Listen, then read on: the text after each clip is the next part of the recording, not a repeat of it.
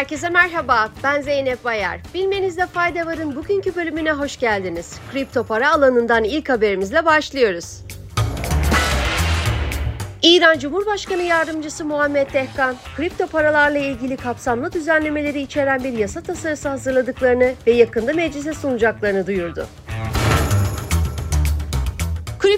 Paralara ilişkin güçlü ve kapsamlı bir düzenlemeyi onayladıklarını belirten Cumhurbaşkanı Yardımcısı Dehkan, bu konuya ek olarak ilgili kurumların işbirliğiyle kripto para yasa tasarısını da hazırladıklarını ve onun da yasalaşması için meclise göndereceklerini açıkladı.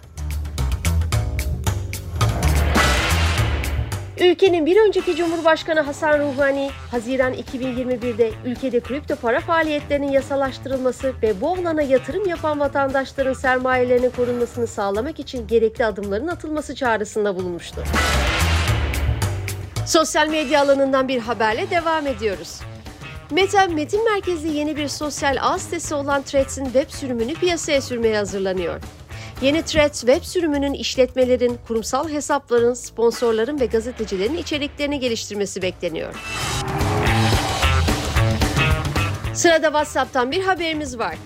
Meta'nın popüler mesajlaşma uygulaması WhatsApp, yakın zamanda heyecan verici yeni bir özellik ile kullanıcıların fotoğraf paylaşma şeklini kolaylaştıracağını açıkladı.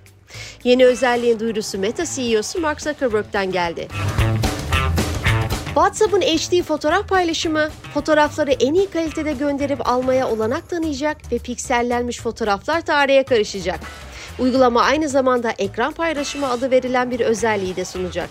Bu ekleme belgeler üzerinde çalışırken ya da fotoğraflara göz atarken aramalar sırasında ekranın canlı görüntüsünü paylaşmaya olanak tanıyacak. Hindistan ayın güneyine iniş yapan ilk ülke olmaya hazırlanıyor. Gelin hızlıca haberin detaylarına geçelim.